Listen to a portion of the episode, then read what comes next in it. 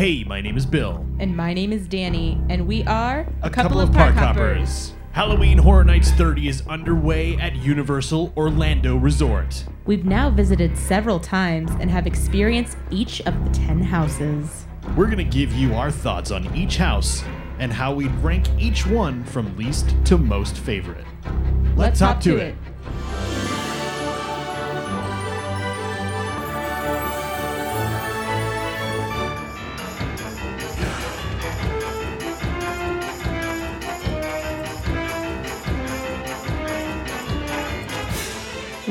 have been very busy.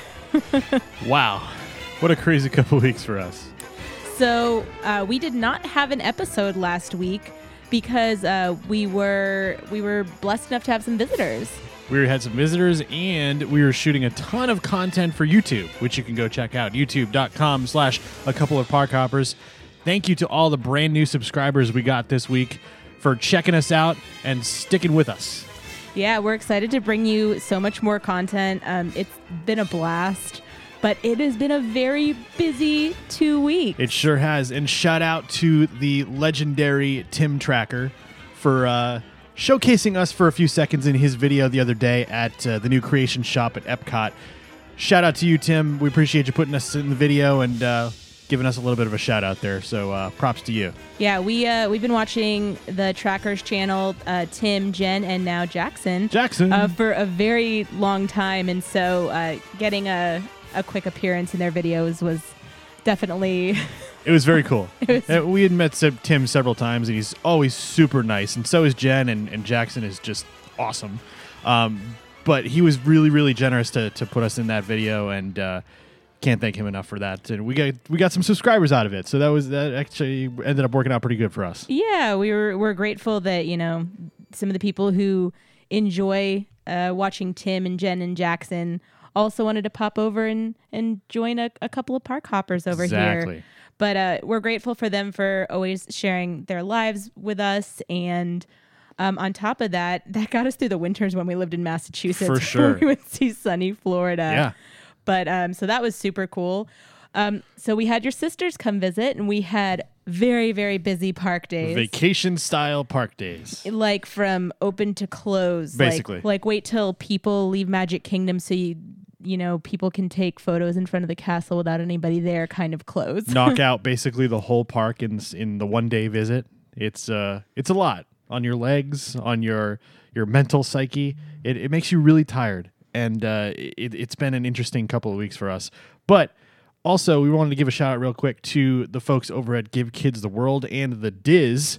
Um, they actually had us out as media for the uh, the DIS family reunion over at Disney's Contemporary Resort, and we got a ton of amazing footage from all the panels, the parks panels that they had over there. Um, we had everything from Jodi Benson to uh, a parks panel that featured uh, folks from uh, the original uh, Journey into Imagination, Haunted Mansion, Flight of Passage. Uh, we had an amazing panel with legendary Tony Baxter, Disney Imagineer, who's now retired but has a hand in on basically everything you love. Um, so many videos. Go ahead and check that out on uh, youtube.com slash a couple of park hoppers. You can see most of those panels. We still have a few more of those to upload as well. And again, like Bill just said, we're so grateful to have been invited out to be media for this amazing event. Um, if you don't know what Give Kids the World is, it's actually an event where, or not an event, it's actually an organization that raises money to house kids to grant their wishes. And these are kids who are sick or, you know, possibly terminal. And some of them are wishes that can get granted and they'll come here in a couple weeks. Some are wishes that they grant on this needs to happen tomorrow. Yeah.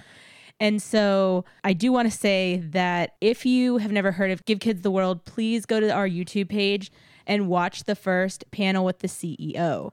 She told stories and gave such a wonderful explanation about what th- who they are, what they do, and all of the above and I was choked up so many times during that panel. I I couldn't even believe it. I wasn't expecting to wake up and just be sobbing into my mask because of all the stories that she was telling. Not only do they raise money to house kids, but they actually physically house kids. The Make a Wish kids that want to go to Disney, Universal, the theme parks down here in Orlando, that's actually where they usually stay, is at Give Kids the World Village. And it's in Kissimmee. It's a massive complex. And if you've never been there, volunteer at an event.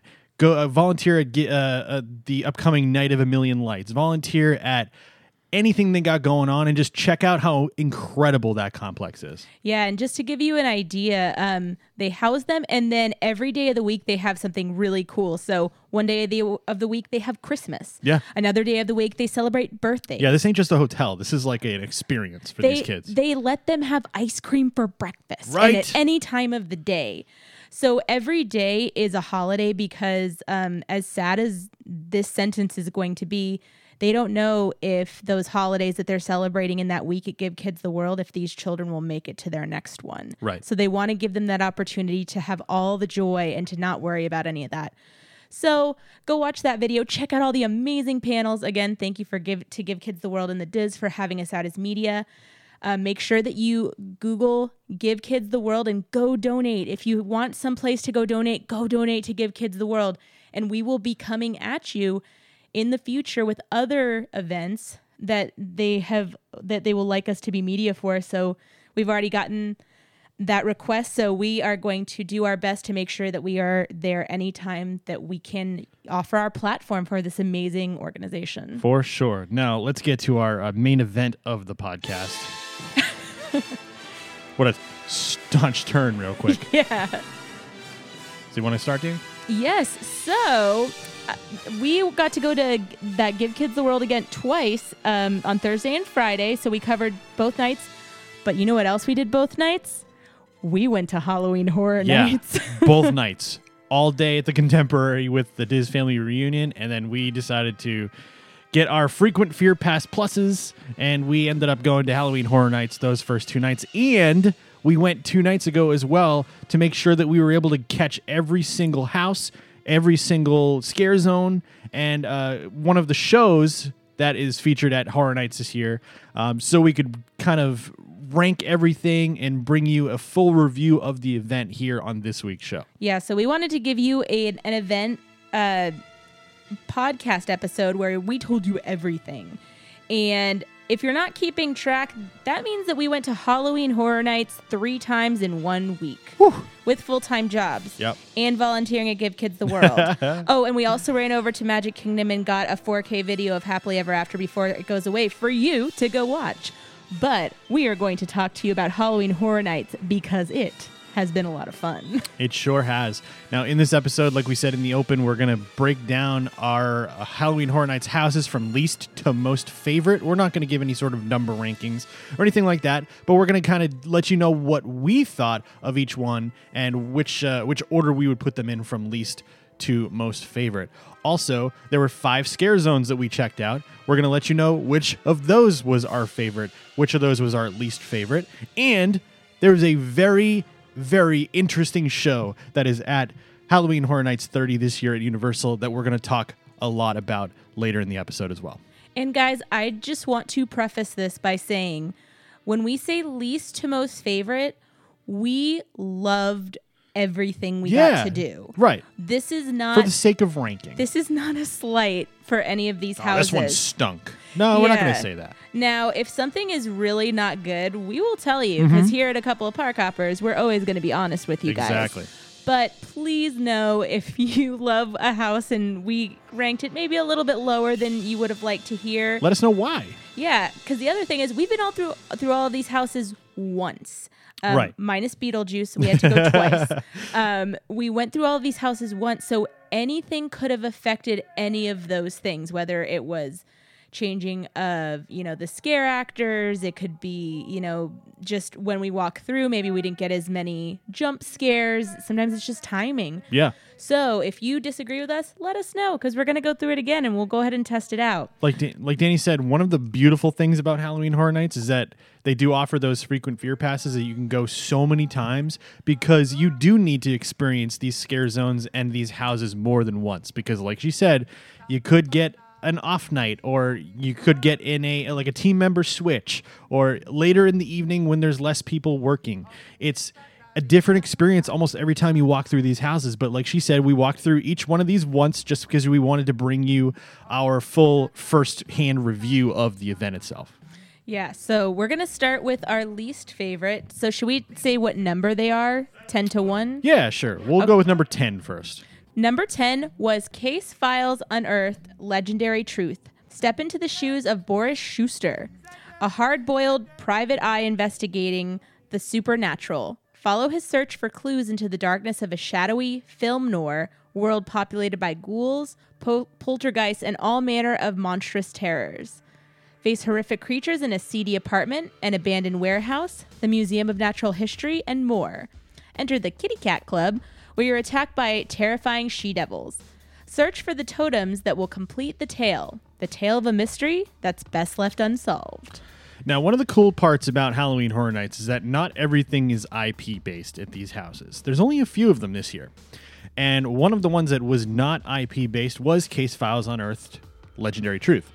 And for those of you guys who are really well versed and have gone to horror nights every single year, and you're and you're really, uh, like I said, well versed in the in the back uh, the backstories of some of these houses at Halloween Horror Nights, you may think that these are a little bit better because you're kind of familiar with the con the uh, the content that's in the houses.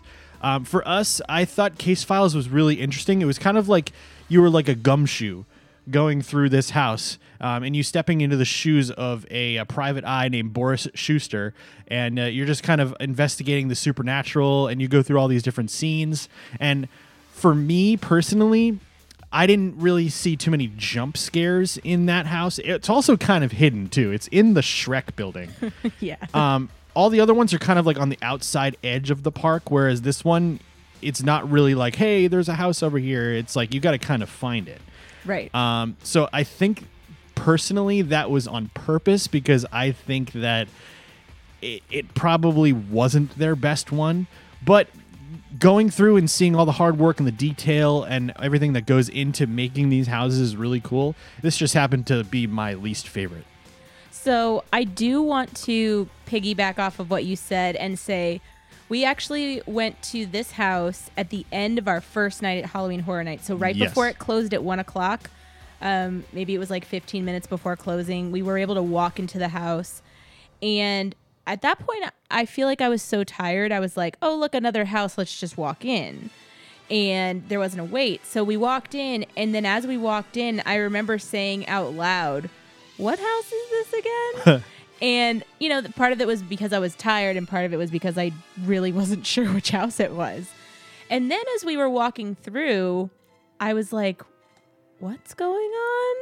And I do think that maybe towards the end of the night, we just didn't see as many um, actors in there. Yeah, scare actors. And so I really couldn't figure out if there was a storyline or if it was just kind of like case files. yeah. Boo, scary. Um, but like it was, it wasn't a bad house by any means. I just it was my least favorite so far. Uh, up next on our list is on the least favorite, number nine, and we're going to probably get a lot of heat for this because we, like I said, we're, are not super well versed in the history of Halloween Horror Nights and everything that's taken place in Scary, Ohio. But the le- the uh, the house that we're going to be discussing as number nine on our list is Welcome to Scary Horror in the Heartland. And it's a town placed at the sign at the entrance to Scary, Ohio, saying it's a nice place to live. Unfortunately, nobody lives here very long. No one escapes from Scary, where the bad things just happen and new terrors rain down year after year. If it claws, bites, feasts on blood, or just likes to rip people to shreds, it somehow finds its way to Scary. Experience an endless parade of unimaginable terrors from horrifying creatures to bloodthirsty maniacs. You can scream all you want in Scary, but everyone's too busy doing their own screaming to pay much notice. So I do have to say about this house, I didn't get it. Yes, that is that is like the main reason why it's so low on our list because we went the other night with our friend Tony and Morgan and they are very well versed in the history of Halloween Horror Nights and they loved this house because it's kind of like a an homage to the fans and like features houses from the last 5 or 6 years inside this house of all of these uh, events that took place in Scary, Ohio.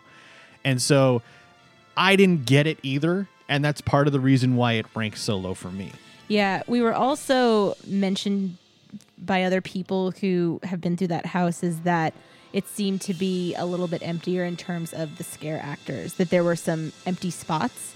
So um, I always appreciate a haunted house that's just scary for the sake of being scary. Right. This I just did not understand again because I think, as it was stated, scary is one of the love letters to the fans. Mm, that's the word I was looking for. Love letter. And so, um, honestly, maybe it wasn't meant for me to understand. And as I learn more about Halloween Horror Nights, I'll appreciate it more. But so far, that falls at number nine on our list of haunted houses. The next one on the list, working our way towards uh, our most favorite, is the Wicked Growth Realm of the Pumpkin. And this one sounded really cool. And honestly, when we walked up to it, the entrance was awesome. Yeah, the entrance was probably the coolest. Now, um, I I, I can go ahead and read Yeah, this go one. ahead. In the wicked pumpkin growth, realm of the pumpkin, an evil rot has taken root in the land. It's time once again for the rise of the pumpkin lord who grows Halloween like a malignant vine. His minions are scouring the countryside, collecting unwilling sacrifices in order to summon the pumpkin lord. The closer to Halloween, the more people practice the traditions, the greater the powers of the pumpkin lord grow. As the pumpkins grow even bigger, your fear grows ever greater, and your odds of escape grow smaller. From the cemetery to the forest, there's no breaking free from the tenacious vines of the merciless pumpkin lord. Now, the the detail in this house was really cool. There was lots of roots and just you really felt like you were in like an evil garden almost. Yeah. and there was lots of uh, lots of jump scares in this house but again i'm not really um, I, I, I don't i didn't really get it uh, I, the story didn't make a whole lot of sense to me but the merciless pumpkin lord that was the aforementioned main character of this house at the very end of the maze was really cool Yeah, that was my favorite part of the house. Um, he was like it was a pumpkin lord character in a giant pumpkin that took up like most of the room, and he kind of like popped out of the top of the pumpkin, Yeah. and you were like, "Whoa, what's that?" But for the most part, most of the characters in that house were not pumpkins, Right. And, I do. i thought it was gonna be like pumpkin people yeah. I, but even if it wasn't like pumpkin people, at least have the people like covered in pumpkins or like, Yeah. You know, broken pumpkins or carrying pumpkins or like, give me all the pumpkins in the pumpkin haunted house. I literally thought it was going to be like a bunch of people like our buddy at the front. The hello boy. Guys, if you haven't gotten our TikTok recently, I made a TikTok and Bill and I laughed at it for like a week. it's way. F- uh, we thought it was way funner than it actually is. And it only got like 200 views, and like the video before that that we posted got like 17,000 views. So Yeah. I was like, ouch, that hurt, guys. But Yeah. yes, I thought it was going to be like the evil pumpkin faced guy Yeah. at the very front of Halloween Horror Nights. Um, and I just. I, I appreciated the detail. Um, the decorations were incredible. Like when you're first walking in, there's a hallway of all these like jack o' lanterns, and it's like really glowy and kind of what I expected the vibe of the house to be. And then as soon as you enter the first room, it was just completely different. So I would just say that um, this wasn't our favorite house. However, again, I think it's something that I'd like to to go through again. But honestly, I feel like it's a little bit lower on the list just because there wasn't enough pumpkin in the realm of the pumpkin. And again, we the when we experienced this house, it was one of the Wednesday nights, and it, it was like after midnight, just before close. So we may not have gotten the full experience. I haven't seen the full experience in video form, anything like that. So. Again, like we said, Halloween Horror Nights, the best part about it is you can go through it and get different experiences every time. So we're definitely going to go back through this house to see if it's if it's any better, and maybe we'll do like a re-ranking or something at the very end of the event. I do think that this for that for this particular house, it was more so our expectations of being like just Something different. well just completely overwhelmed by pumpkins and there being like once you're actually in the house maybe like a handful of pumpkins Right. so well let's move on to our next house and I believe I believe this was the first house that we did. This was the first house that we did. And this one is Universal Monsters The Bride of Frankenstein Lives. This time, the Bride of Frankenstein is stepping out of the shadows and taking her fate into her own bloody hands. The mate will have her monster, and the monster his mate. Enter the tower ruins where Frankenstein's monster pulled the lever to bring down the walls and destroy him and his bride. Recoil in horror as she tries to bring him back at any cost, honing her diabolical genius one harvested body part at a time. Don't get caught between her and the brides of Dracula, who she captures and drains in hopes of reanimating her love. So I do have to say, this is our first house that we went in, and I actually really loved this house.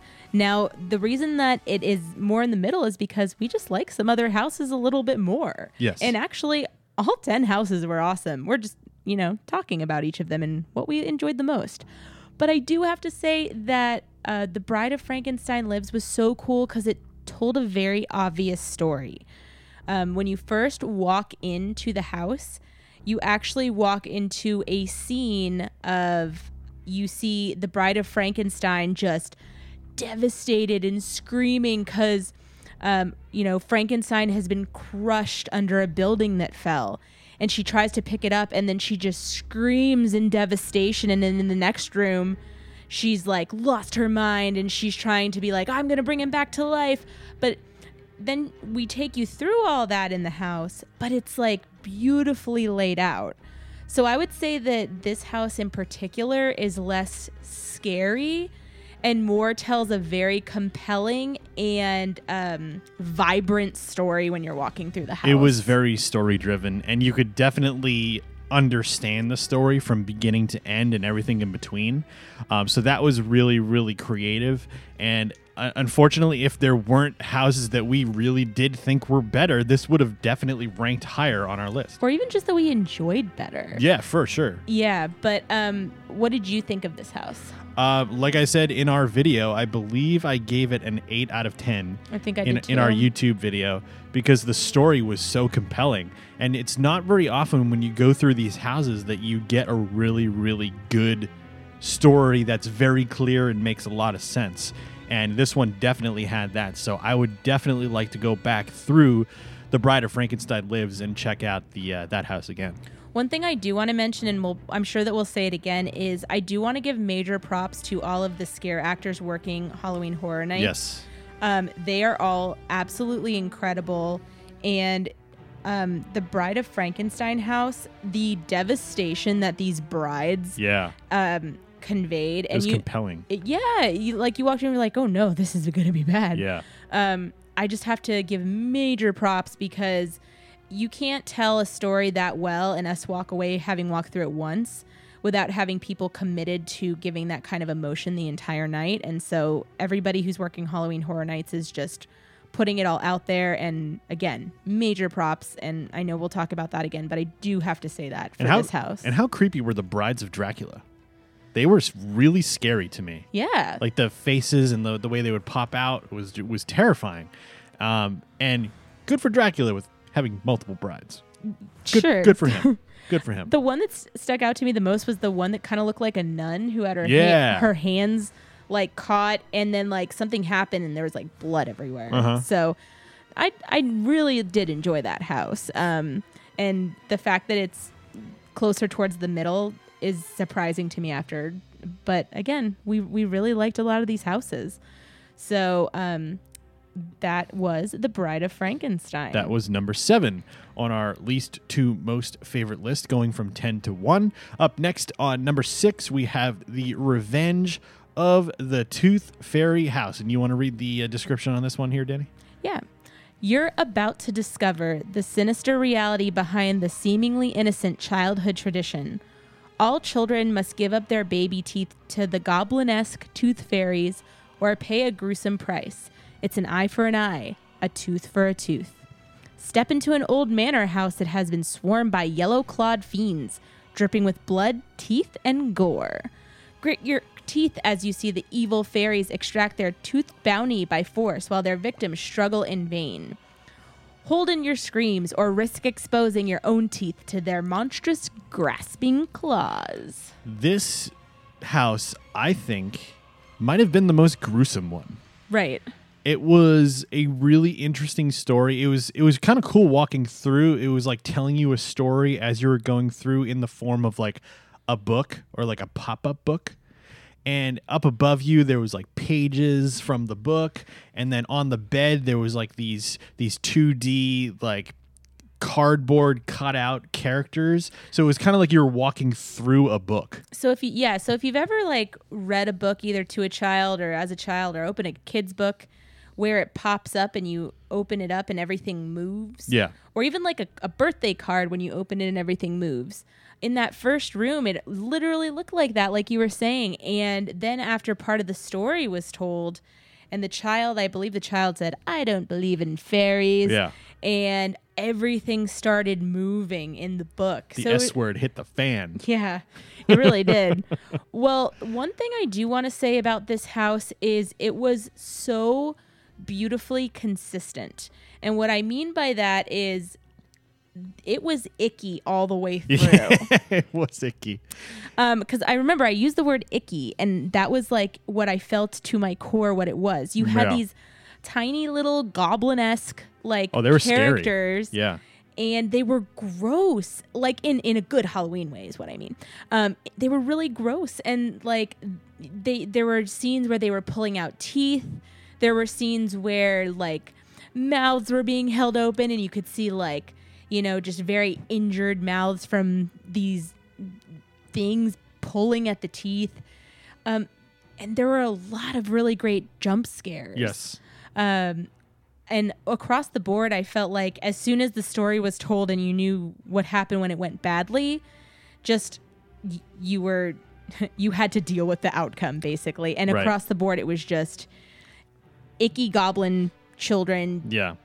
being disgusting with pulling teeth. And I mean, who likes going to the dentist and imagine just being in that environment Yeah. the whole time? So, what did you think? Yeah, it wasn't really the dentist per se, but it was a really interesting, scary story spin on the the old tooth fairy stories that you've known for so long, where you lose a tooth, you put it under your pillow, and somehow money appears in the next day. And th- the the point of this was that there were kids who lost their baby teeth and did not want to give up their teeth, and these goblins and these goblin fairies, they were like, "Uh uh, we're gonna kill you now." and it's like, Yeah, oh my god, Yeah. But, well, the reason I said dentist is because there was a lot of like teeth pulling. yeah, yeah, and there was a lot of like a lot of showing of you know these gobliny scary creatures like basically like taking the teeth for themselves from other characters Mhm. which i mean i know dentists don't do that but it's it's just like it's that thing that's very relatable like going to anytime you go to the dentist it's not i don't think it's super comfortable going to the dentist so seeing these characters like yanking teeth out of heads, I was like, ugh, ugh. it's it's a little bit, it's icky, but I loved Sure. it. I loved it, icky in a good way, if that makes any sense at all. right. So um, that was that was our next house. Now, um, see. So our fifth house was the Texas Chainsaw Massacre. So this is the uh, Universal Monsters is technically an IP, but this is the first house that we're going to put on our list here at number five from least to most favorite. Uh, that is straight up an intellectual property uh, that you're kind of walking through a movie or a TV show or something like that. Now, I will start this by saying um, our number five house, Texas Chainsaw Massacre, I was not all that um, Excited? excited to go into. Neither was I, because I am not a huge fan of the chainsaw noise, especially when it's unexpected. Now you walk through some scare zones, and you'll have some people with with chainsaws that we'll discuss a little bit later. But you can usually see them coming for the most part. But in a house where it's tightly enclosed and it's dark and there's holes in the walls, and you're just like waiting for something to pop out at you, that that thing kind of wigs me out.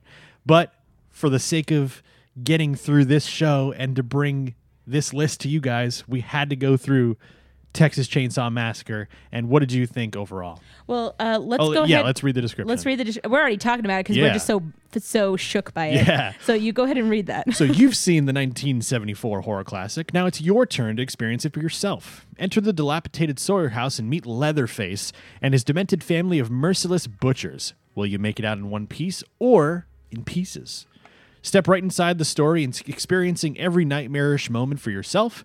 Explore every familiar room of the Saw- Sawyer home, from the parlor to the blood spattered kitchen, and you'll face carving knives, meat cleavers, meat hooks, and of course that roaring, slicing, flesh ripping chainsaw. So we went into to this under protest, um, and I I joke, but uh, that Not was like the that was the first house we went to a couple of nights ago, and they were like, "Oh, let's go to Texas Chainsaw Massacre." I was like, "No, well, Yeah. all right, I, I I guess." guess we have to. Yeah, we need to talk about it on our show. And the my reasoning behind it is when you are in like surrounded by chainsaws in a scare zone, you can usually at least sense them coming or you have room to jump back. Right. Where when you're in these haunted houses, the space is so small that when a chainsaw goes over your head, it's really hard to, you know, just It's jarring. it- it's jarring and there's also nowhere to go which kind of raises the anticipation of what's happening and the the fear. Um, i know they're not real but it's still really scary. Now The noise is still real. yeah. Now i do think that this house was awesome. So many jump scares. They hid the the actors so well. Um, there was one part where i think it was this house that i got sprayed with something on the arm i don't know if you remember that I do, yes. so um, it was like blood was supposed to spatter and it like sprayed on the back of my arm and i believe this is the house that i kept cursing in You did. Yep. and I didn't mean to, but there were so many scares that they just got me so well. Um, I kept cursing under my breath the best I could. I wasn't trying to curse, but I had a couple, a couple choice words because it was really scary. So, what Yeah. did you think of this house? Um, going into this, I had seen bits and pieces of the newer Texas Chainsaw Massacres. I had never seen the 1973 version, so I wasn't really well versed in it. But I had obviously heard of the Texas Chainsaw Massacre, so I knew who Leatherface was, and I knew there was going to be. Uh, slaughterhouses and butcher knives and all sorts of crazy stuff. So this house actually made me kind of nervous going in there. Um, like I said before, I'm not a huge chainsaw fan, and this darn house has the word chainsaw right in the name. yeah. And so obviously you knew what we are going to expect. The details were really cool. There was lots of blood. Um, it, it was a really well done house, and Leatherface was just as terrifying in person as he is on screen. And uh, I, I really enjoyed this house so much that I think we sh- we I think we agree that we put it in our top five. Yeah, we definitely agree that we put it in our top five. Um, I'd like to go through it again now that I've been through it. Right. Um, because I think going into it, one, some of the reasons why um, I had a couple choice words pop out of my mouth is because um, they created such anticipation, and I had some anxiety going into this house, even though I know the chainsaws aren't real, like I said. So, um, definitely a must. All of these houses are a must, but that's one that will really like, you know, chainsaws. They're they're classic Halloween, so Right. you you got to get in there. So, we are going to move on to our next house. So this is going to be uh, number four, and that's going to be Puppet Theater Captive Audience. Now, for Puppet Theater Captive Audience, open scene. A creepy, abandoned old theater from the early 1900s, San Francisco. A puppeteer and a ballet troupe have been trapped there ever since, and they'd kill for an audience. Whether you're a puppet or a patron, that's your cue to scream. All the blood will drain from your face as you see the green room run red with blood. Your horror grows as you come upon grotesque living marionettes made from severed limbs. If you manage to escape their gory puppetry, then you'll become a part of the skeletal audience rotting in place. This was one of the coolest houses for me because of all the incredible set design. there was so many different rooms in this house from the abandoned theater that you really did feel like you were backstage in a theater or even in the actual theater at some points. And the part with the living marionettes made from severed limbs, that was so gross. and but so like awesome Halloween horror nights at the same time. Well, you know it was gross because earlier tonight when we were eating dinner, we were watching um, a video, a walkthrough of one of that those Yeah. houses. Yep. And during this one, I was trying to eat. We I had a slice of pizza and I was trying to eat, and there was like pasta sauce, you know, like the pizza sauce. Yeah. And then we walked.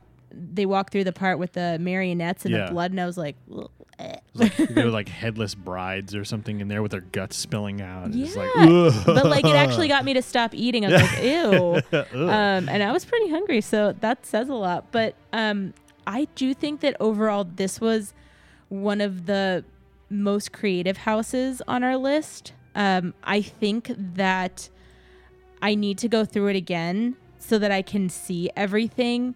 But there was so much creativity in the way that they brought these characters to life because they had like you know the t- the tiny puppets and the tiny puppets were in frames and you could see that there were puppeteers behind them and the puppeteers were all creepy and they were you know moving and doing jump scares with these tiny puppet these tiny puppets and so I just think that they went above and beyond for this house. I think they do for every house, but this is one of the most creative haunted houses I've ever been through. For sure. So I really did like Puppet Theater. That's why we ranked it number four out of our top 10 least to most favorite.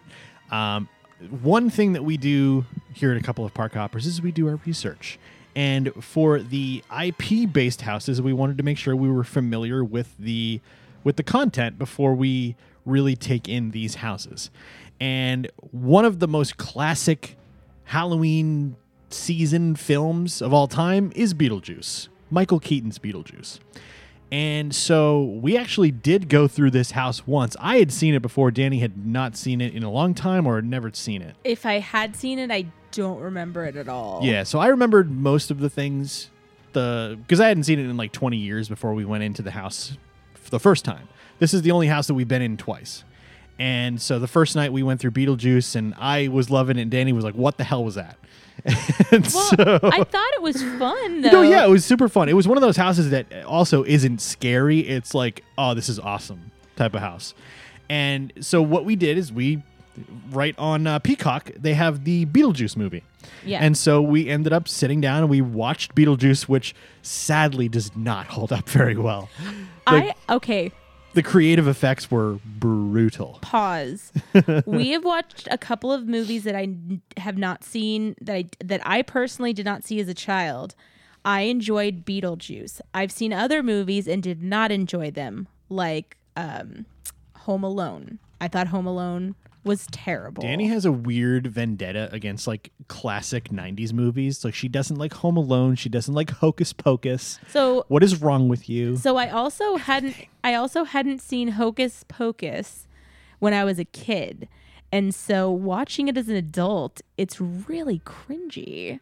Like I- I'll watch it again this year because I told you I would. But um, I my my whole point about this is there are movies that I'll watch that are a lot older, like 20 years old, and I'll be like, eh, it's the nostalgia that is having you enjoy this. And Beetlejuice, I actually enjoyed. Okay. Okay. I thought it was better than the other ones that you mentioned. I thought it was the movie was really clunky and then none of the effects held up, but it was still classic because I had seen it before and I have fond memories of, of liking Beetlejuice back in the day. But before we get into the, this house, let's read the description here. Say it once, say it twice, say it three times. Beetlejuice, Beetlejuice. Should I say it a third time? I don't want it to pop up over here. Uh, it's time to turn up the juice and see what shakes loose as the original film comes to life, more twisted and terrifying than ever. Beetlejuice will hunt, taunt, and send you screaming out of the haunted house. He'll torment you as you wander checkerboard hallways and abandon you to your fate in the Lost Souls room. He'll menace you through the model graveyard and join in the fun of Dante's Inferno. Be part of the infamous dinner party scene and witness Beetlejuice's chaotic wedding. It's showtime.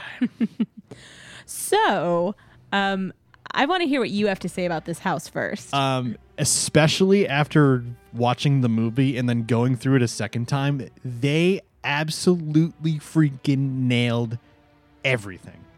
They w- from the Lost Souls room, which is like that that waiting room where all the different people are kind of waiting and the in the ticket numbers and all that.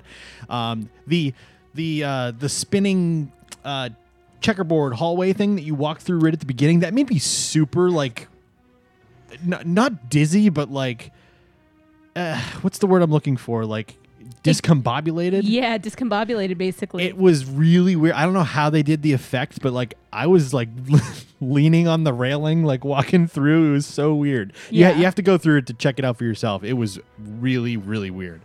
Um, but all the rooms, everything from the model graveyard, seeing the little small version, and then walking into the the large version um, where his graveyard was, and then that giant Dante's Inferno sign, the dinner party scene, his wedding.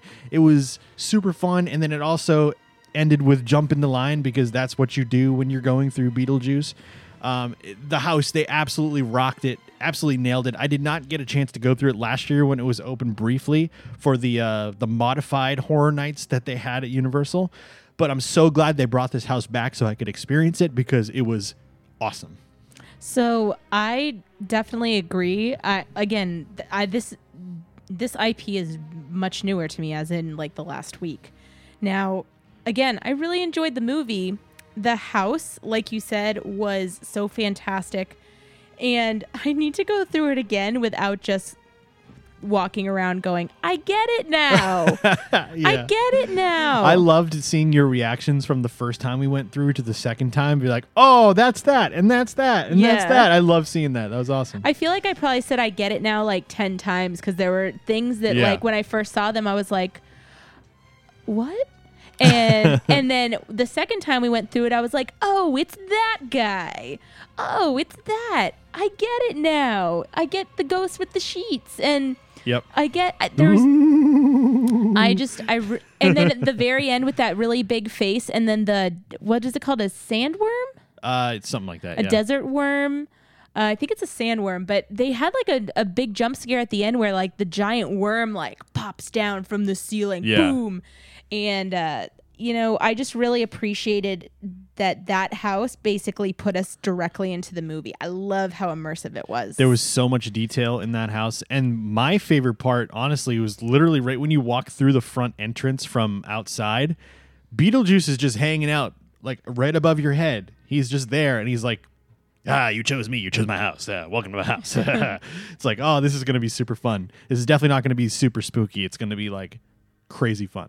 And one thing I do want to mention is at the beginning of that house in that first room, everybody walking through it, they're waving their arms, they're waving at Beetlejuice. People are like putting their hands in the air and making hearts at Beetlejuice. Like you can tell that everybody's like really excited to be in this house. People love that movie. I I get it. Uh, honestly, I get it now. I get it now.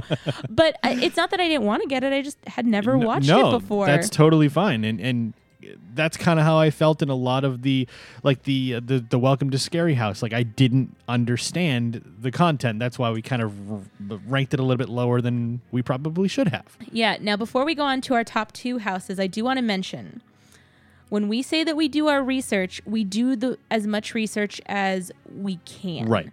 And for the IPs, it's really easy to do. For, for the other ones, if you haven't been through the houses in past years that are they're referencing, it's kind of hard to understand.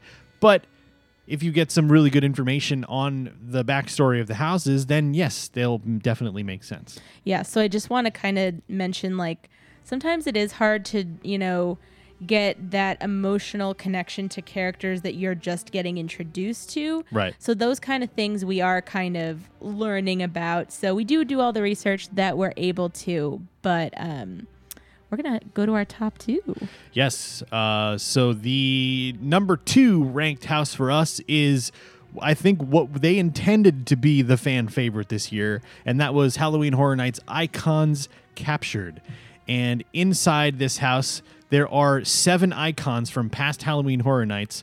Uh, it was Lady Luck, the director, Chance, the uh, the es- essential uh, main character of Halloween Horror Nights 30, Jack the Clown, uh, the usher, the storyteller, and the caretaker.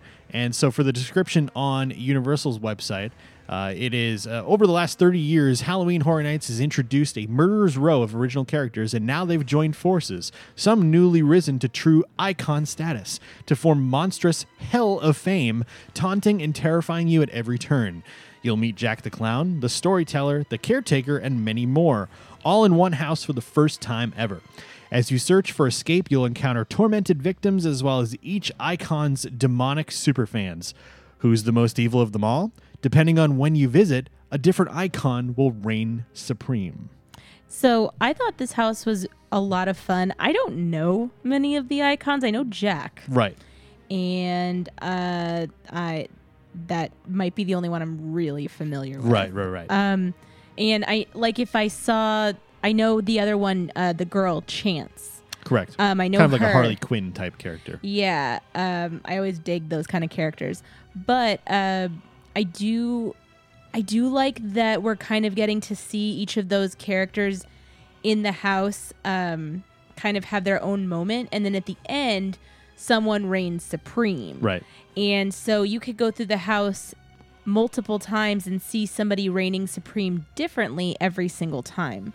So even though I wasn't as familiar and I don't have as much of a connection with these characters, I feel like in a Halloween way, it was hard to not fall in love with these icons immediately just because, you know, they were given that stage and, you know, that dedication from the last 30 years of Halloween Horror Nights. And I really loved this house. So I, that's why it's number two. So what did you think? One of the coolest parts of this house is that at the very end, like we said in the description, depending on when you visit, a different icon will reign supreme.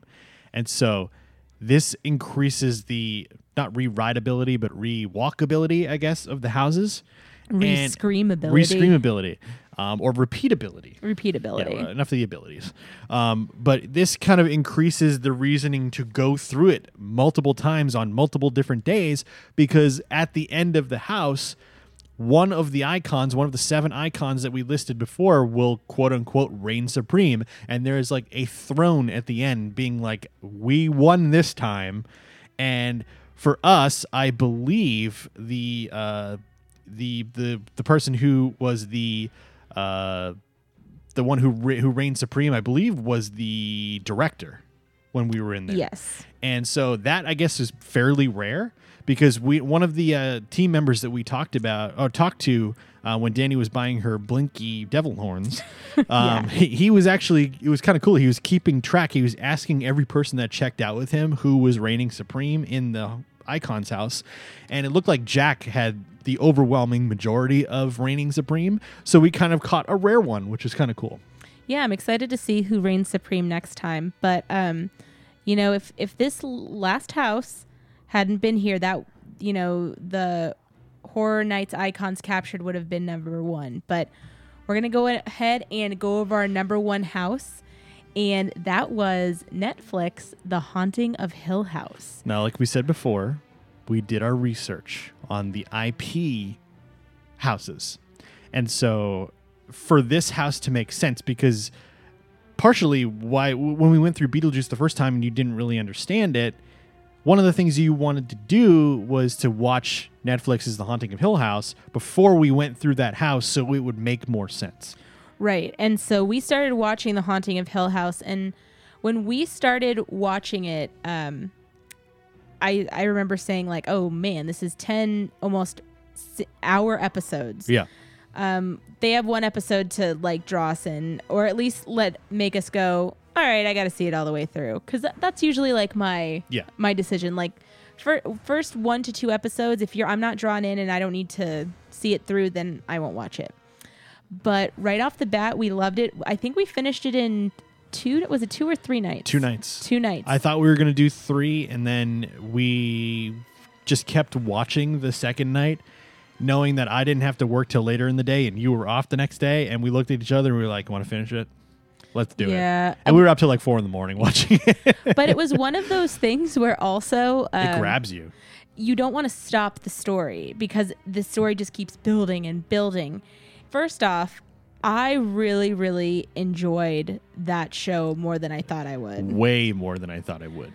We're not talking about our review of Netflix, the show. No. Um, but what we want to talk about is the haunted house. So we're going to give a description of it so you guys can have an idea why we brought it to number one.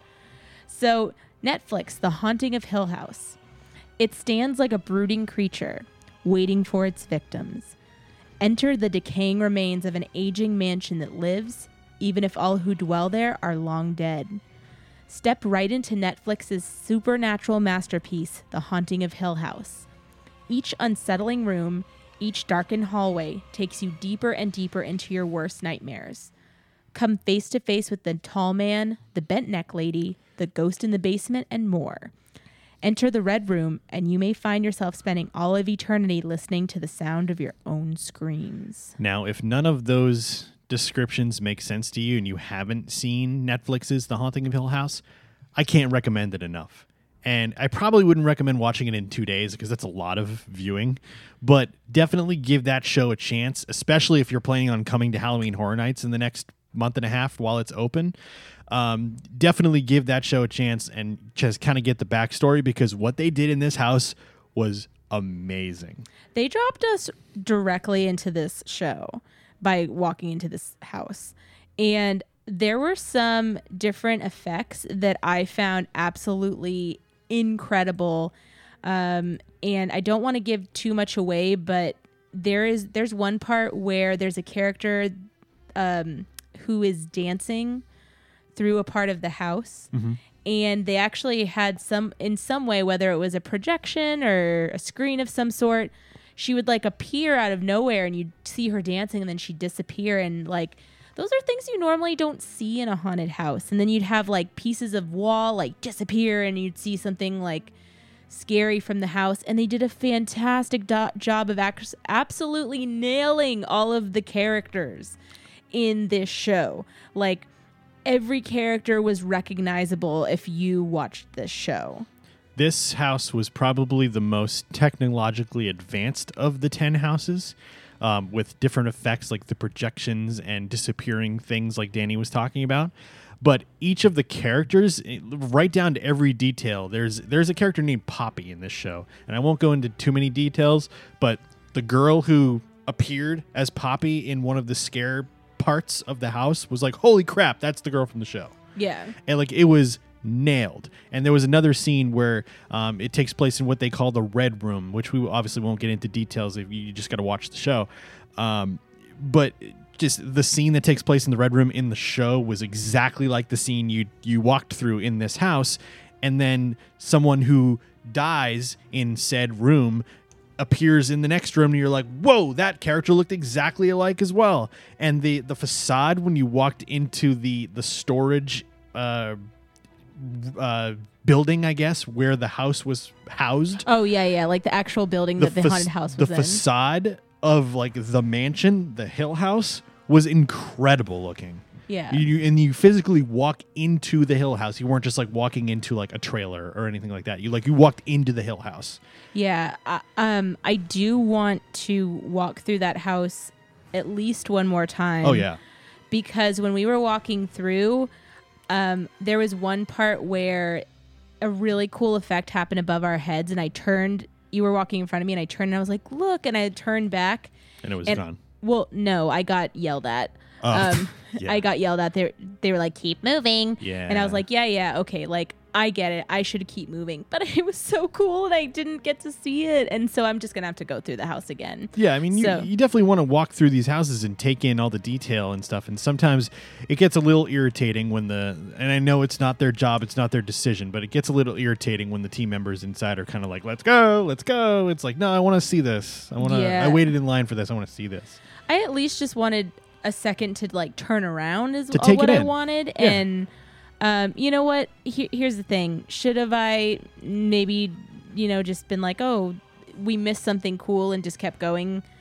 Maybe, but um, they were just doing their job because the lines are, you know, they can get long, and so they're just trying to keep everyone Yeah, going. By no means are we faulting them, but sometimes it it is a little much when they're trying to kind of rush you through these houses. yeah. You know, people pay a lot of money for these tickets and, and they want to experience the details of these houses.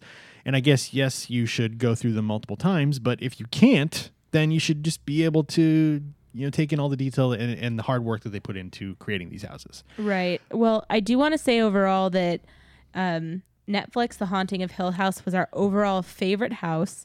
Um, we are going to go through these houses again as much as we can while Halloween Horror Nights is still here before it has to go away, and then we're stuck in 27 months of Christmas. um, I'm very grinchy before December, but um, we want to go through it as much as we're able to. And uh, overall, that was how we felt about these houses. That may change. We, we may come back and say we got to go through it again. And one thing that we want to kind of double back on is we thought this house was awesome and we didn't think it was in our top before. So that's the beauty of having the frequent fear pass of getting to be able to visit Halloween Horror Nights night in and night out. Um, so I'm very excited to be able to do that. All right, guys. So we have gone over all 10 of our Halloween Horror Nights houses. We are going to have so much more Halloween Horror Nights content to bring to you. We're going to be talking about the scare zones. We're going to be talking about the shows. We're going to be talking about the food. We're going to be talking about the drinks. So there's so much Halloween Horror Nights that is so incredible. Um, we need more time to talk about it, Yeah. and we're excited to bring you more of that. And we don't want to cram it all into one episode. We want to make it easily digestible for you guys. Funny, you said food. The next episode will be digestible. Yeah, there you go. There you go. Um, yeah, but later, uh, later in the month, or maybe even next week, we'll have more of our Halloween Horror Nights coverage. Like Danny said, including the scare zone breakdowns, which ones were our favorites, which ones were our least favorites. The um, the show that they have at Horror Nights 30, Halloween Nightmare Fuel. We're going to talk all about that in one of our future episodes because there's a lot to take in and a lot to digest with that show as well. But we're going to wrap it up here. Thank you guys for listening this week. Follow us on all social media. Uh, subscribe to our YouTube page, youtube.com slash a couple of park hoppers.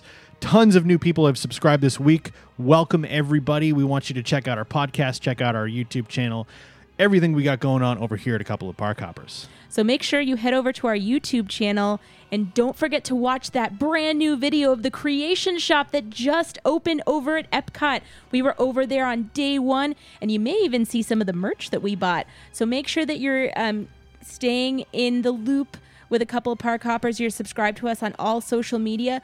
We have just under two weeks until Disney's 50th anniversary. My birthday is on the 29th, and we're going to be seeing the last Happily Ever After show.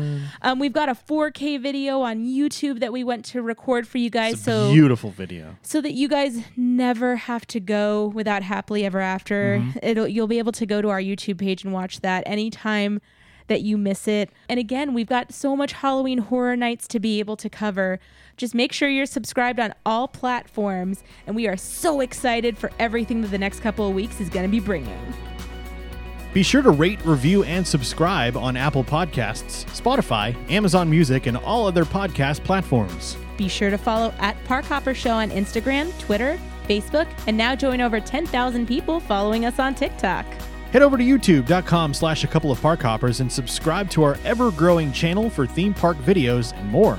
For easy access to all of our content and to visit our merchandise store to get your hands on our brand new Happily Ever After Farewell Tour shirt, visit a couple of parkhoppers.com. And until next time, We'll see you around the parks.